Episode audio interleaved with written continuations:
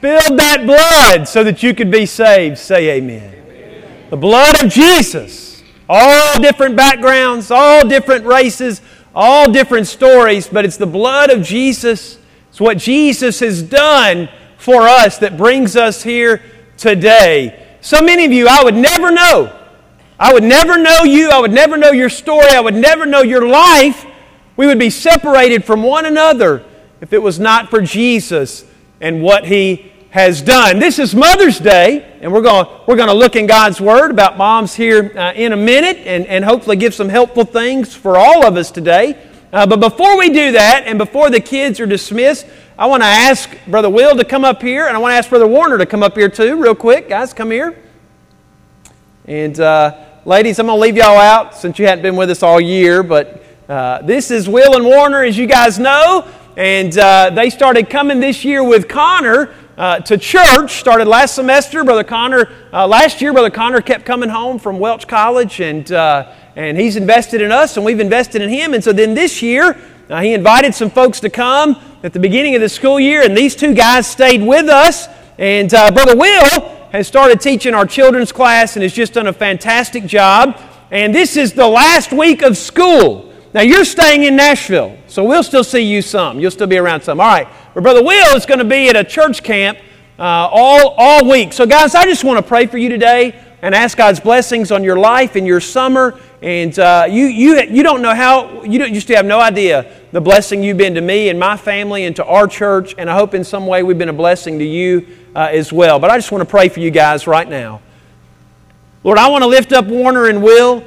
I want to ask you to be with them and to strengthen them. And Lord, to help them this summer, Lord, with the jobs that they will do. Lord, I pray that uh, they will be able to make money through these jobs so they can go back to school next year. Lord, and be able to pay off some of their school bill. Lord, I know they need to do that. So, Lord, I pray, Lord, keep them healthy so that they can work. But, Lord, as they work to make this money, Lord, would you use their callings, would you use their jobs uh, to give them opportunities to share your love to do just what that song they just sang. Lord, help them to do that in their jobs, to tell others that Jesus died for them and that He's coming again.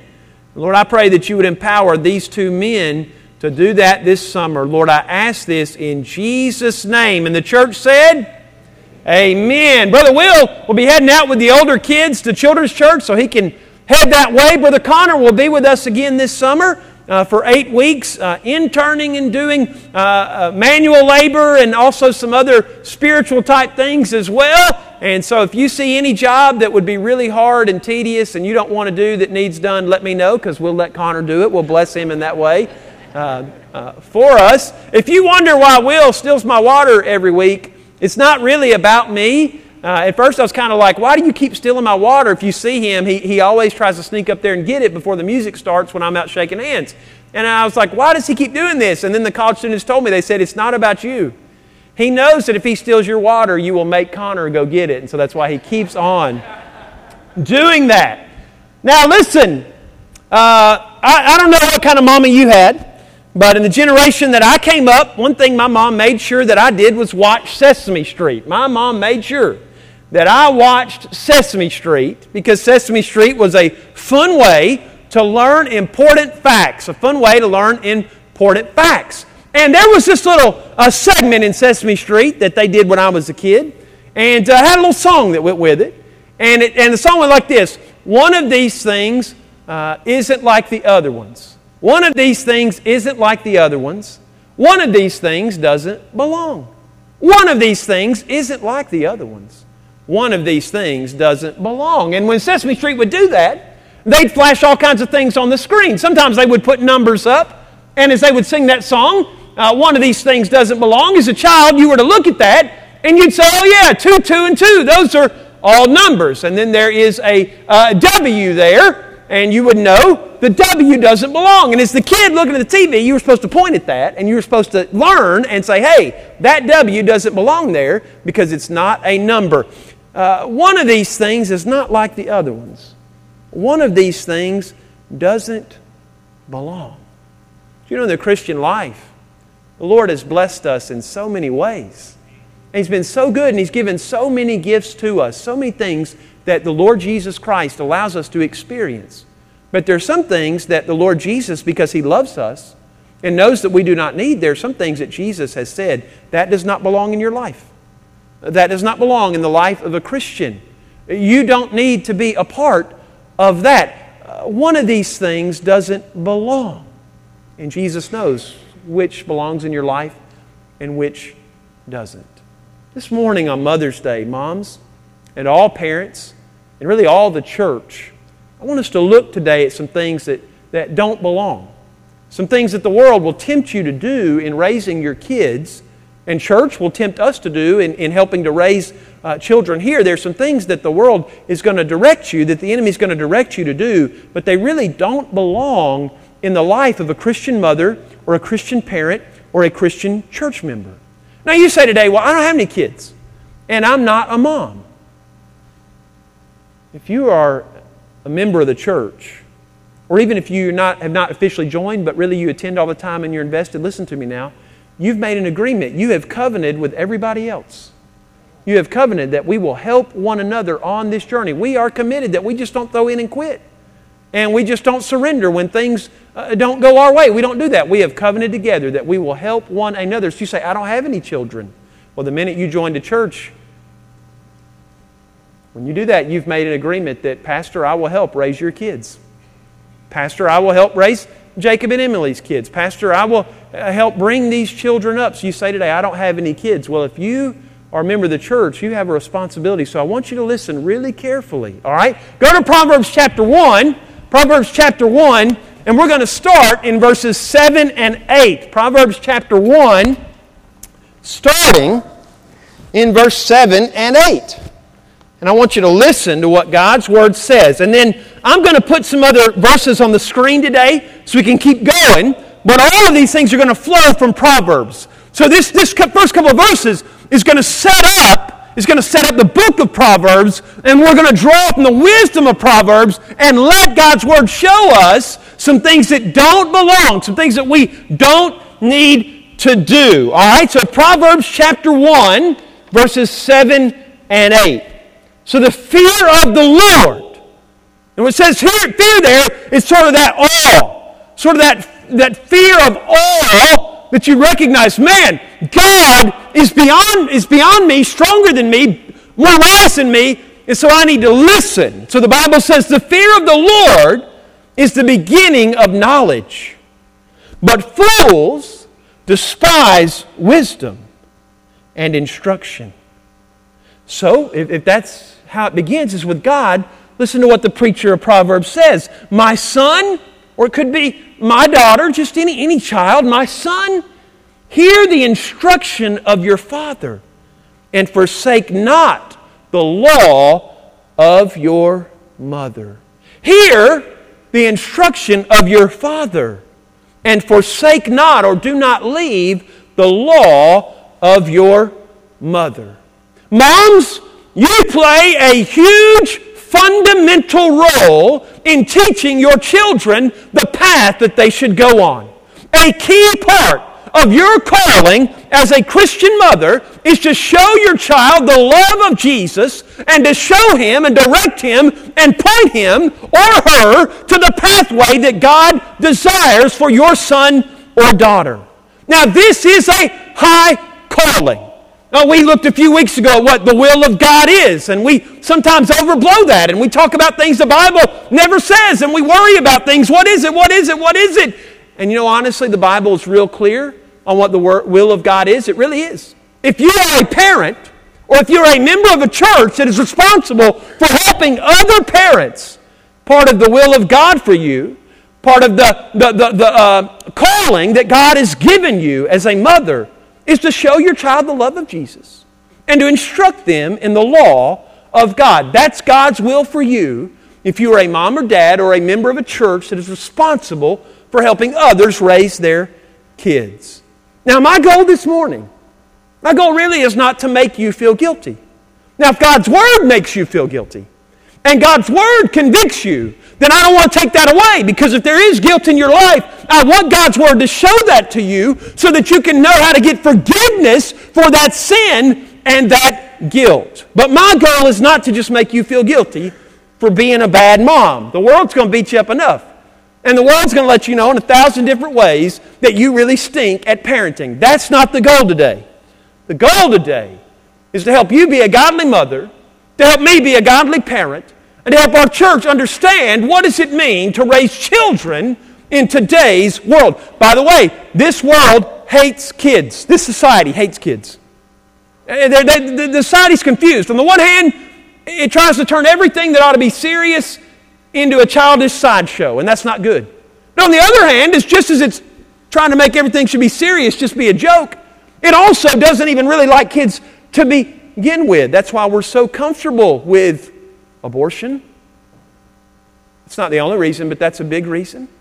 Because children are a nuisance, and they are hard, and it's not easy to raise one. But God's Word tells us that's not acceptable. We are to love children, love them. And let me say this one of the greatest blessings as a pastor for those of you that have adopted children, that you have brought them in. And there are several.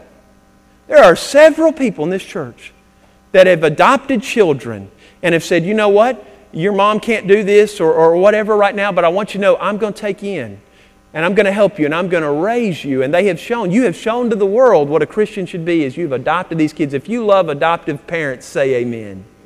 Now listen, the goal today is God's Word will make you feel guilty, but it's going to show you how to get over that guilt through the forgiveness of Jesus. My goal today is the preacher, I, I don't want to pour more guilt on you, but I do want to show you today some things not to do. So, number one, first thing to not do in raising your children. So, moms, dads, Church member, write these down now. First thing to not do. Number one, don't spoil your child. Let's just, now that's real simple. And we all know it. But let's just say it together. Say that after me and say it loud. So, all right, don't spoil your child. Say it. Proverbs 1 8 says that the mom is to lay the law down. You are to teach your child to not forsake the law. So, mamas, sometimes you got to lay the law down. Boy, if your mama ever laid the law down, say amen. Sometimes my mama laid it with the end of a belt, laid it on me, laid the law down. Well, if you had a mama that laid the law down, that's exactly what God's Word said to do.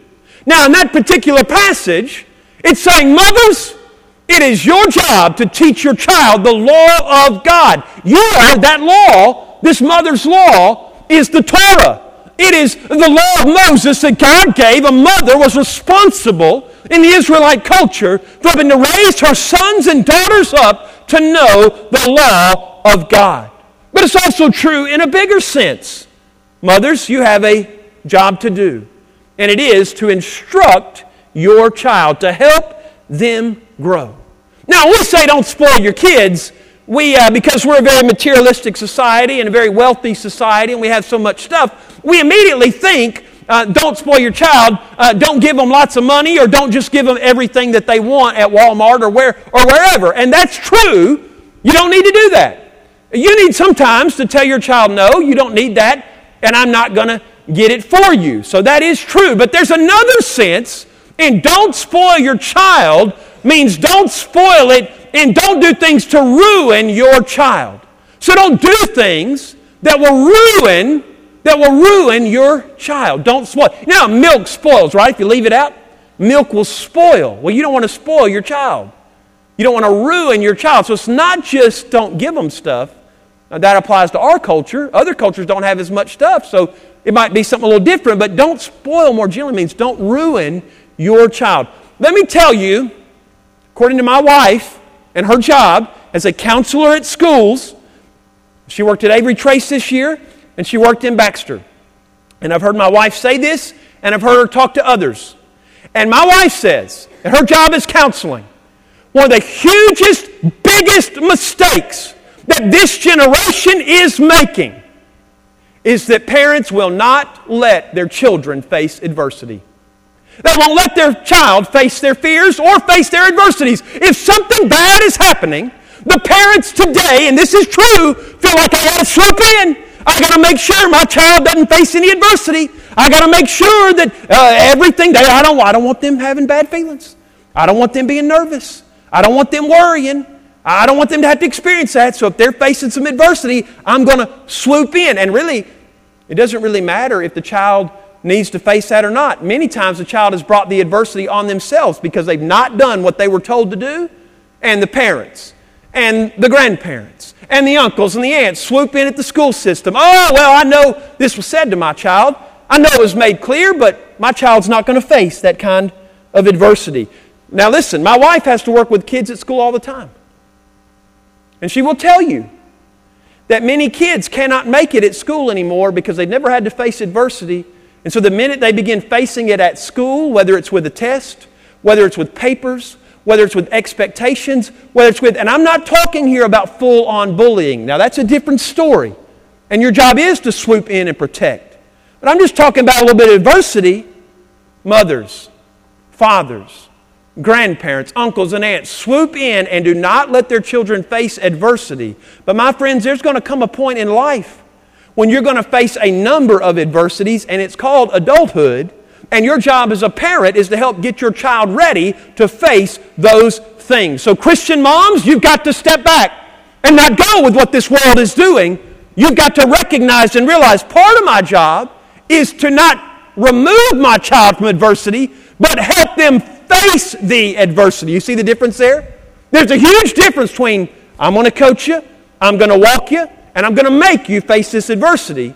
There's a difference between that and mama swooping in and mama saying, Nope, my child will face no adversity. Mama, you may do that for a while. Dad, you may do that for a while. But let me tell you, there's coming a day when the world could care less what mama's opinion is, and they could care less what your opinion is on things, and the world is going to make your child grow up. Now, can I get an amen? That's the way it is. So in conversations with my wife, these parents will not they will not hold their children responsible and say, "Look, this is the way it is. Whether you like it or not, whether I like it or not, this is the way it is and you will face this adversity." Now, let me bring it home. Oh, y'all have heard me say, and we need to keep praying for Brother Joe Mullins. Great to see him right there today. And let's keep praying for Brother Joe. And he has to leave as soon as service is over, a lot of times during the altar call. But love Brother Joe. And, and Brother Joe, his son Brent, when I was here in school, man, I looked up to Brent when I was in junior high. He was in high school. I looked up to him. He was a big bad football player, and I just I loved I loved Brent. So there was Brent, and Brent had this buddy named Jamie. I don't remember what Jamie's last name was, but there was this guy Jamie. He had this cool red truck. That's what I remember about Jamie. And there was Brent and Jamie. And so Brent and Jamie were older than me, and I got to run with them and hang out. And I don't remember anymore. My memory's a little fuzzy, but one of them did something that really got on my nerves. Now I was younger than them by probably four or five years.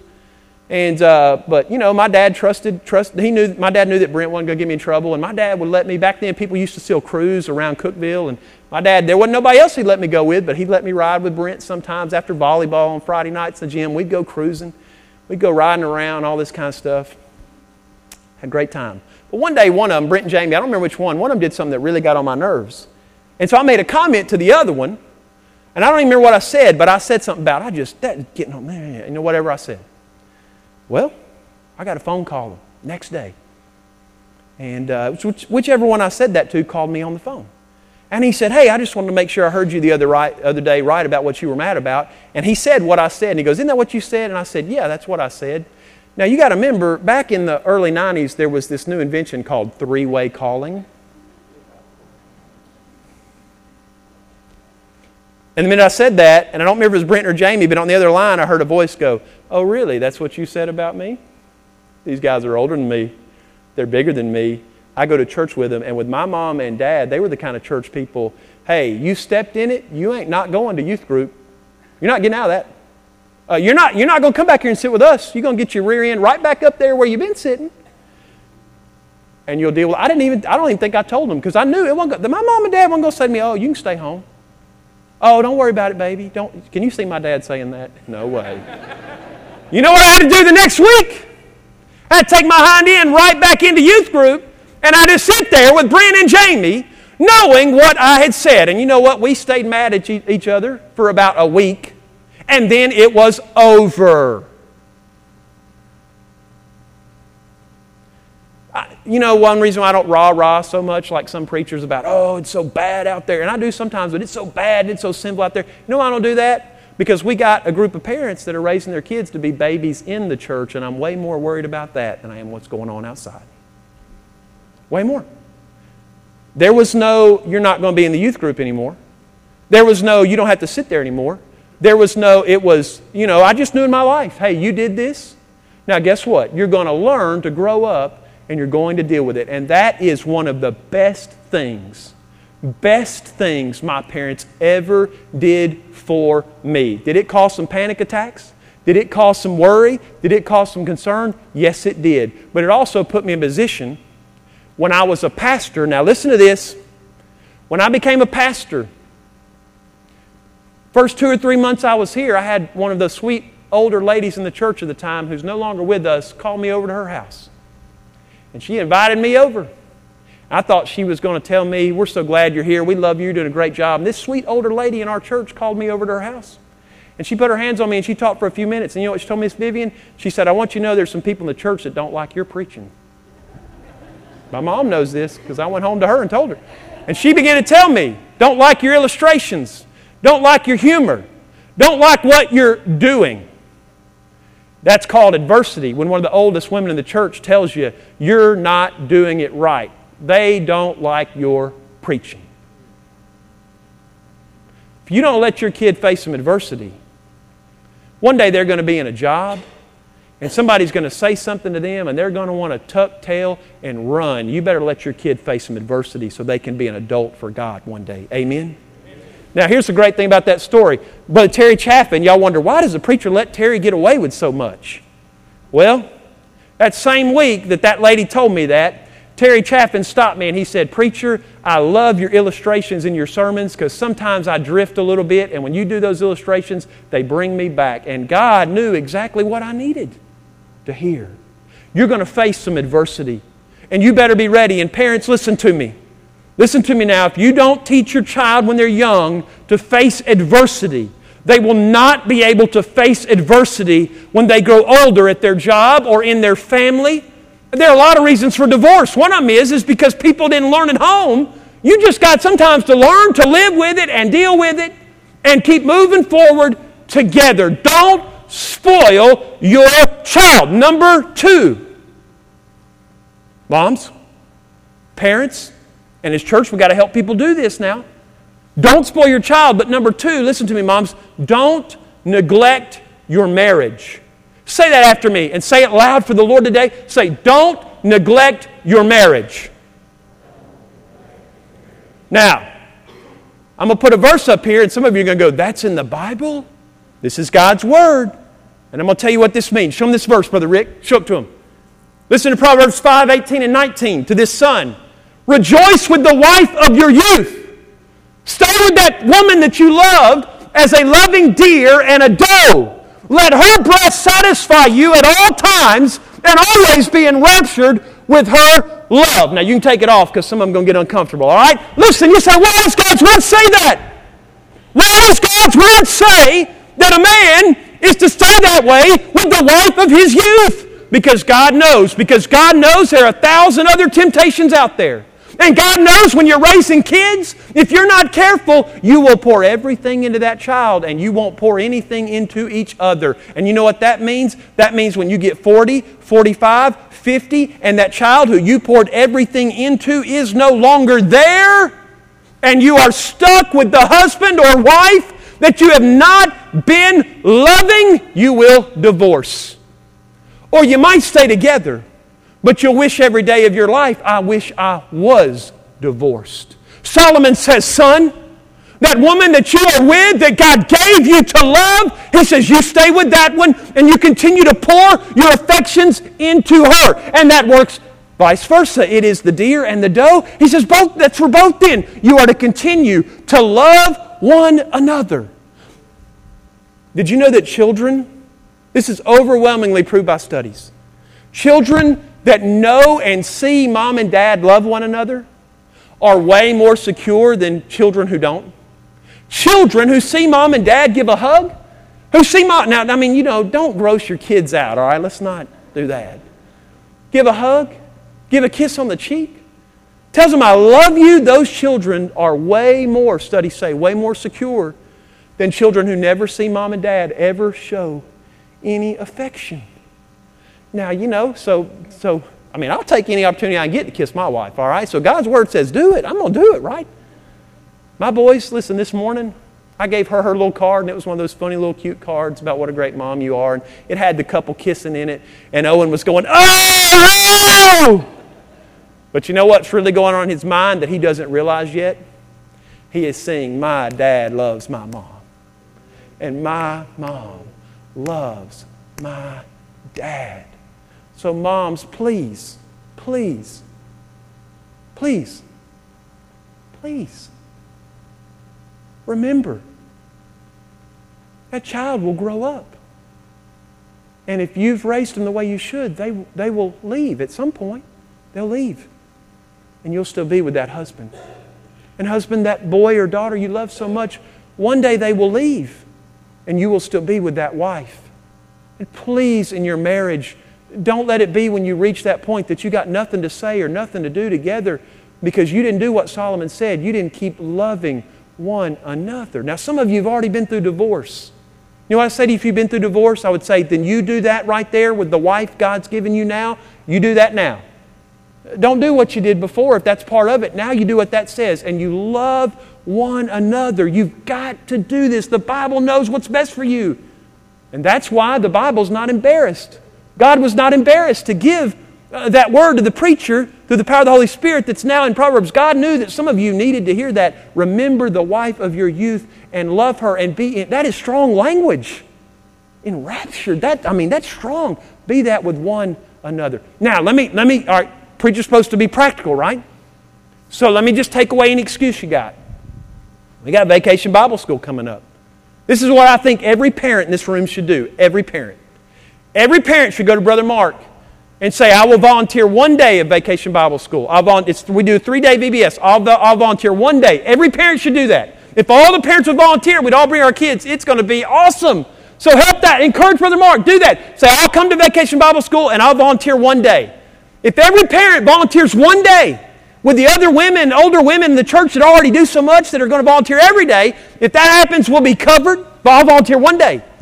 Then you bring your child that day you're not working and you drop them off and you go with your spouse and you go out to eat. You rent a movie, watch a movie, you go to a Dogwood Park, do whatever you need to do. You work one day of VBS, you take the next day of VBS, drop your child off, and you and your wife, husbands and wives, go on a date and do what the Word of God said. I can't, I, there's not, I can't afford a babysitter. Ding, ding, ding, ding. How, two and a half hours, VBS? Two hours. Bring them 30 minutes early. Listen, I'm, I'm dead serious. I'm going to be mad at some of y'all if you don't bring your child and leave them so you can go do what God's Word said and go out on a date and spend time with one another. You say, I'm going to be tired. I'm going to be worn out. I'm, well, you're tired worn out when you do all the other things you do in life. Go on a date. Amen, church? Do it. All right, so we want families to win in this church. We don't want any more. We, we want to help you not be divorced. We want to help you obey the Word of God. So you come to Vacation Bible School and you work one day and then you use another day for you and your spouse uh, to go do what God's Word says. You go on, whatever, whatever you enjoy doing, you go do that. So listen, don't spoil your child. And moms, don't neglect your marriage. Too much pressure from this world to get you to do a thousand other things that you neglect your husband. Husbands don't neglect your wives. In church, listen, that's where we come in. That's where VBS. We're not now. Now, if you if you never do anything, and you're that parent that just always drops the kid off, then yeah, we might behind the scenes go, "Can you believe this again?" But that's not you guys. And we want you to win. We want you to win. We want your marriage to win. And so VBS for us is not another thing on the calendar. VBS is where you can bring them and you can go, and we're going to teach them God's Word, and you're going to go do what God's Word says too, and we'll all win. The kingdom will win together. Say, what does Mother's Day have to me? Have to do with me? It has to do with that right there. That right there, your job is to come and to help so these parents can win. So don't spoil your children and don't neglect your marriage. Number three, oh man, for some of you this is going to be tough. Don't spoil your children. Don't worry about that, preacher. I got them. Woo. Don't spoil your children. Don't neglect your spouse. Don't worry about that, preacher. I love my spouse. Number three, and this is, this is when they're still at home. This will change when they get older, but listen, don't be your kid's best friend. Don't be your child's best friend. One day when they are older, yes. Now don't, don't be a bully. And you do want to live in such a way and behave in such a way that one day they will naturally be your best friend. But when they are a child, God's Word doesn't say anywhere, Moms, dads, your job is to be the best friend of your kid when they're at home. That's not what Proverbs said. Look at Proverbs 19:18. Look at what Proverbs 19:18 says. Chasten or discipline your son or your daughter while there is hope. You catch what God's word saying? Saying you got one chance, mom. You got one opportunity. So discipline them or chasten them. That's not what best friends do. That's what real men do. That's what real women do that are going to be moms and dads. Discipline your son or daughter while there is hope. And look at this.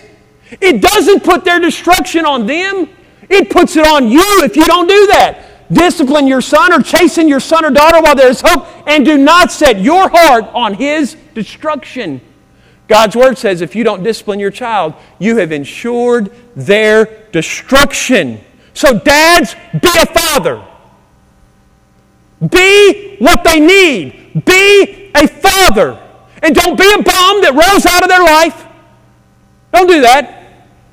Listen, we got one man in our church that has fought and fought and fought and fought to keep his daughter, and he didn't win. But I can tell you this every time I see that man, you know what I see? I see a man that fought and fought and fought and did all he, all he could to stay a part of his daughter's life. Don't, don't, don't be that parent that just rolls out. And maybe you're still in the marriage and the kids are still be in the home, but guess what? Your kids can live in your house with you and you still be rolled out. And you still not be the dad you need to be. Your, your kids don't just need an Xbox buddy to play Xbox. They need somebody to teach them to be a man, Dad. And moms, your kids, they need a mother to love them. And loving them doesn't mean spoiling them, and it doesn't mean that you don't discipline them. It means you do what the Word of God says and you instruct them or show them the ways of the law. Dads, be a dad. Moms, be a mom. And if you do that, if you do that, the odds will greatly increase that one day they will be friends with you. Now, children have their own will, so I'm not, I'm not saying, the Bible makes that clear. I'm not saying that it's, this is definitely going to happen, but I'm telling you the odds are a lot greater. My, my mom and sister talk all the time. All the time they talk. All the time. Dad says amen. amen. Amen. But I can promise you, my mom was a mom to my sister. She was a mom. Her goal was not to be the best friend then. They, they can be best friends now. I talk to my dad all the time. When I was in 10th, 11th, 12th grade, I didn't want to talk to him hardly ever. Ever. Because I wanted to go my own way. And I wanted to do my own path. And I didn't like what he was trying to teach me. And I've said it many times. By the time you hit 30 and you look around and you look at where all your friends are who never had to face adversity and who were spoiled, and you look at where they're at, and I look back now and I say, Thank God I had a dad that was a dad to me and didn't say he was going to be my best friend because now we can be friends because he was a dad then. If you want to help godly parents and you want to be a godly parent, say amen. Listen to me now. Let's keep, let's keep going, all right? Now, let me, let me just, moms, let me throw one thing out here. Here's what happens when you're your daughter's best friend, because that, that happens a lot. Or if you're your son's best friend. If you're your son's best friend, one day he's going to try to date somebody, and you're going to make that impossible. You're going to make that impossible because you're not going to like that your son, you're not going to like it anyway, trust me. You're not going to like it. But you're not going to be able to cope with it at all if your son is your best friend because that person now, instead of fulfilling what the Bible says, which is to leave and to you know, if God calls you to be single, you're single, but if He allows you to be married, you go with others instead of doing that, you're going to get in the way because that son's your best friend and you can't let him go. If your daughter is your best friend, and this has happened in our church, in our church, and I can't tell you the untold damage it does. If a mom says, I'm going to be my daughter's best friend instead of being a mother to her, your daughter is going to get in an argument with somebody And instead of letting them work it out, you're going to get in the middle of it. And you're going to send text messages and you're going to make phone calls and you're going to insert yourself. And let me tell you something. What's going to happen is the other parents are going to tell their daughter, You're not hanging out with her anymore. If, that's how her mom's going to be, you're not hanging out with her anymore. And, and at some point, the girls themselves are going to say, I can't be dealing with you because when I deal with you, it's not just you. I've also got to deal with your mama. Now, don't mishear me. If there's sin, if there's wrong, there's some things, parents, yes, you are to interject yourself. But you do that from the role of a parent, not from the role of, I'm my kid's best friend. And so any argument she's in, I got to be in. Anything she's got going on, I got to got going on. No, you don't. You are called to be a parent. You guys getting the point with the sermon today? Be a parent. Be a parent. Don't spoil your kids. Listen, don't do that. And, and, not only don't spoil your kids, but don't neglect your marriage. You know, if you, if you ne- neglect your marriage, you're going to be in big, big trouble. And listen, don't, don't, don't try to be your child's best friend. Don't do that. Let me, Brother Rick, show them the next verse. Look at this, look at this verse. I want you to see all this comes from the Bible. This isn't Pastor Charles. This is all from God's Word. Where there is no, I put up the wrong verse. Boy, that was a mistake. Go back. Let's see if I missed it. Go back one more. Yeah, I missed it. All right, that's all right. Okay. So listen, there's a verse that says in the Bible, it talks about that uh, if you're a young man, your strength is when you're young, and when you're old, you have gray hair, and that's your glory. The Bible says that that hair is your glory. What's it saying there? Young people have certain abilities, and older people have other things, right? We're, we're both different. And so when mom, listen, when mom, is it up there? All right, the glory of young men is their strength, and the splendor of old men is their gray head. Listen, if you try to be something you're not, when you're a mom and dad and you try to be the best friend, you're messing up the way God made it. You need to accept the responsibility and the position that you are in. All right, so listen, don't listen, don't try to be their best friend. Number 4, got two more. Number 4, don't ignore providing structure. You've got to give your kids structure. Don't ignore providing structure. Proverbs 29 18. There's 29 18, Brother Rick. 29 18. Show them that one. Revelation, or uh, Proverbs 29 18. Where there is no revelation, where there's no Word of God, where there's no structure for knowing this is how you are to live. Right? God speaks His Word to us so that we may live and not die under the curse of sin. He speaks that Word, and that Word gives a structure to our life. Where there is no revelation, the people cast off restraint. No word of revelation, no guidance for what you're supposed to do. You just do whatever. But happy is he who keeps the law. Now, what did Proverbs 8 say? It says to the son, Forsake not the law of your mother. The mother, through her mouth, teaches her child the word of God, the law of God. She provides a structure for her household. And the child that knows that and grows up in that and stays committed to that, that is the child in the end that is happy. Now, listen, more broadly, that teaches us that kids need structure. The law of God gives structure. And, mom, part of your goal, part of your calling is to give some structure to your kids' life. They got to have freedom too, but that freedom needs to occur in a structure that you have given. Work takes structure, church takes structure, marriage has to have some structure, society needs structure. We're a society that can't agree on how this world should be structured, and that's why there's so much fighting and fragmentation and hatred in America, is because we don't agree. What should the structure look like? Listen, I'm not a great soccer coach. I played soccer in junior high a couple years ago. I don't know as much about soccer. I know a lot about basketball. But you know, and I'm not saying this to brag because this isn't bragging, this is just the way it is. In soccer, I started coaching soccer because my son, one year when he was little, had a coach that had no structure, none.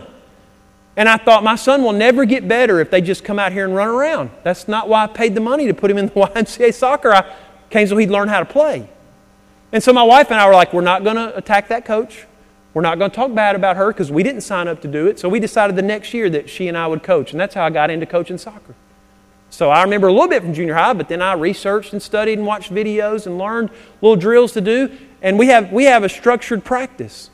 And every year, every year I get requested. I've had people walk up to me on the soccer field and have said, Would you please get my child on your team next year? Not because I'm a great coach, but because I know what God's Word says about us, and we need structure to thrive. So, mom and dads, please. By the way, structure is not saying, okay, you can play Xbox for five hours tonight. That's not structure. That's called completely disregarding what the law of the Lord says. It's not structure to say, okay, you can watch TV from 6 p.m. to 12 p.m. tonight. That's not structure. Now, listen, I know there's some grandparents in the room and you're having to fight this battle. Grandparents do not feel guilty about some of this. You just do the best that you can, right? And some of you are in divorce relationships and, like, Pastor, it's not always that simple. And I understand that, and so does God. So I want you to know that. God, God knows that and He sees it. But for a lot of us, we could do better. And we could quit neglecting our responsibility. I'll tell you another great story my wife told me. She told me uh, she, was, she was meeting. She, she's not allowed. I beg her to tell me the names of these people. I beg her, and she won't do it. It's against the law. She will not tell me the names. And I tell, trust me, it's probably not good, but I begged her sometimes, I said, please tell me who said that. Please, Lord, so if I ever meet them, I can know you are an idiot. she won't tell me. She won't tell me. Listen, my wife was telling me. And, I think this was a grandma maybe, but mom, grandma, they were meeting this child, just not doing the schoolwork, not getting things done at school, has to meet with Laura. And the person said, and, and I won't get it exactly right, but basically it was some version of, well, she just gets on her cell phone and stays on it all night, watching videos and sending texts all night. I can't, she can't, she can't do the schoolwork because she's been up all night on the phone. Take the phone away. Take it away. This came up in Sunday school. Brother Ronnie Lee is also a counselor. They did a survey of our middle schools, I guess, in the county, or one of the counties, and, and this is like no exaggeration. It's like 97% or more of the kids in middle school had a, had a cell phone. So, what's also interesting is, though parents say that that's one of the things that makes it hard for them to parent, is because everybody has these phones. I'm not telling you whether or not to get your kid a phone, but let me tell you this. If everybody else has got one, everybody else has got one, and you're saying, well, what happens if something bad happens at school? My kid won't be able to get in touch with me. 97% of the other kids have cell phones. you know, the Bible, listen to me, the Bible says that thinking themselves wise, they have become fools. When you have a rationale when everybody else in the school has a cell phone, but you say to yourself, Well, I know my kid is being bullied through this cell phone, but I'm not going to take it away because I need to get in touch with them. But you know that everybody else has one, including probably the teachers in the school, then you have professed yourself to be wise, but you are a fool. You're a fool.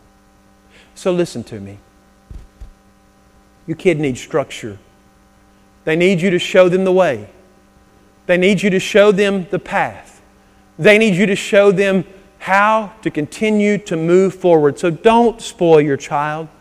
And moms, don't neglect your marriages. Don't be your kid's best friend. Don't ignore providing structure. Please, please don't do that. And then the last one, and boy, this isn't a, this is this gets me. Don't push kids into your dreams. Don't push kids into your dreams. Yes, I love ball, so I, that's what something I've shown my kids, and, and right now they love doing it. But you know something I already know in my heart? How's dad going to respond if one day one of them doesn't like ball anymore? That is when this church will find out whether or not the preacher really trusts the Word of God or not. That's the truth because I love ball. And I love watching them play ball. And I love, I love being around sports myself. But listen, don't push your kids into your dreams. Please don't. Please don't do that. Because again, back to that verse that we just looked at, the reality is the young man, he has his strength, and the old man has his gray hair. And that's your glory. Your glory is in God's given you this long life and God's allowed you to be the person you are. Your glory is not to come from making your child be shaped into your image. The goal of Christian discipleship is for your child to be shaped in the image of Jesus. when you decide they will be shaped in your image, you are, cre- you are committing idolatry. Idolatry is not just if you have an idol that somebody else carved. Idolatry can be when instead of helping your child be shaped into Jesus' image, you decide they will be shaped into my image. So, parents, don't, don't force your kids to be something they're not. Now, you know what I conclude after these five don'ts? It can be a little depressing because I can conclude I can do the best I can, but I already know some ways I've failed at these as a dad. And I know there's some moms right out here today that are thinking, I've kind of failed at some of this as a mom. And as a church, I think there are some of us that are probably feeling right now, man, probably spoiled that kid when I shouldn't have. Uh, Brother Mark may be thinking, I could have provided some better structure in the youth group here, and I didn't, and that created some problems here. I mean, all of us, if we're honest right now, there should be a twinge of, I haven't perfectly lived up to this law. My friends, you know there is one thing you can do, though, that all of us can do. All of us can point our children to Jesus who did perfectly keep the law. So, if right now, what the devil wants is you to just wallow in your guilt. But what Jesus wants to do is to take you and to show you hey, you can't perfectly do those five things he just said, but I want you to know that I did them perfectly. And I want you to know that that guilt and that sin that you committed by not doing what that law says, I want you to know today that I can forgive you of that. Moms, I've told you five things to don't do, right? Five things. Don't do this, don't do this, don't do this, don't do this. Can I tell you one thing you should do? You should run to Jesus today and say, Jesus, thank you for forgiving me when I fail as a mom. But that's not just moms.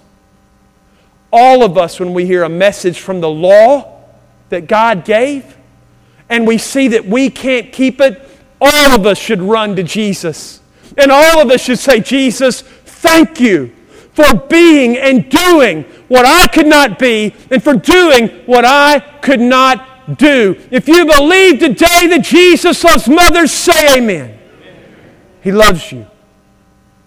So when you fail and you falter and you recognize, I have blown it according to the Word of God, you know there's an advocate and you know there is a Savior.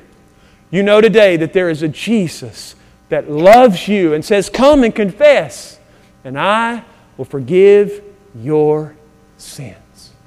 Now, listen, I know it's Mother's Day, and, and we're going to be done in a minute, but I want to do something different in this service. I want to ask every mother and every husband that's with your mother, every mother who has a child that is high school and down that's in this room, every mother that has a child that is high school and down, and your husbands, would you come to the front, please? Come right now. Every, every mother and a husband, you come, you, if there's a husband here, you come today. Come on up. Come right up here. These, these ladies are in a battle, and they are in a war. They're in a battle and they're in a war.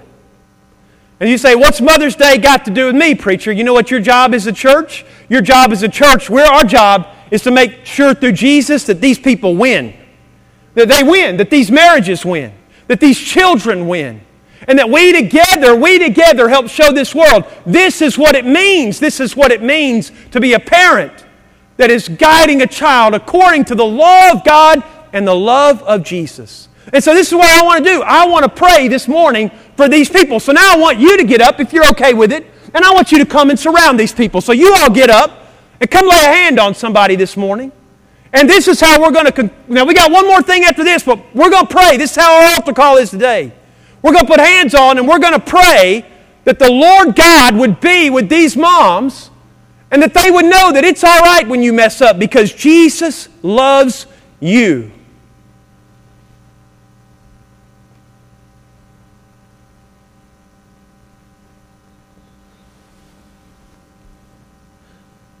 Now, listen, we, we want to pray this in one accord, all right? So, right now, I want every person in this room, I want your mind to be on one thing, one thing.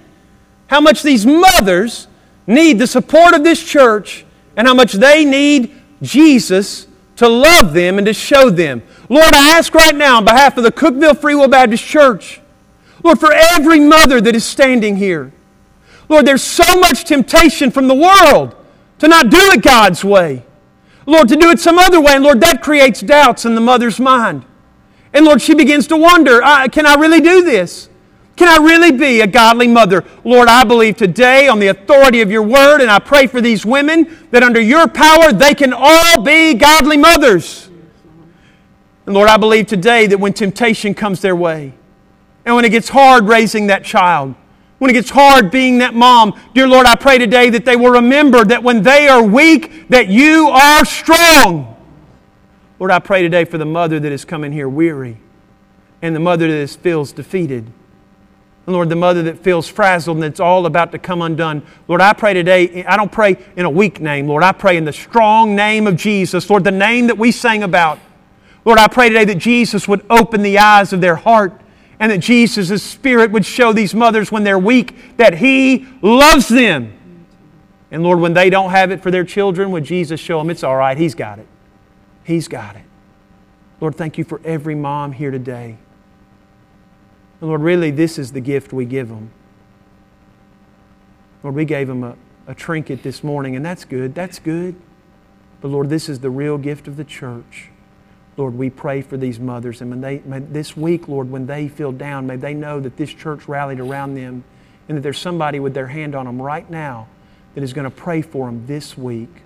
Lord, we love mothers and we ask that you would be with them. And we ask this in Jesus' name. And the church said, Amen. Moms, there are a lot of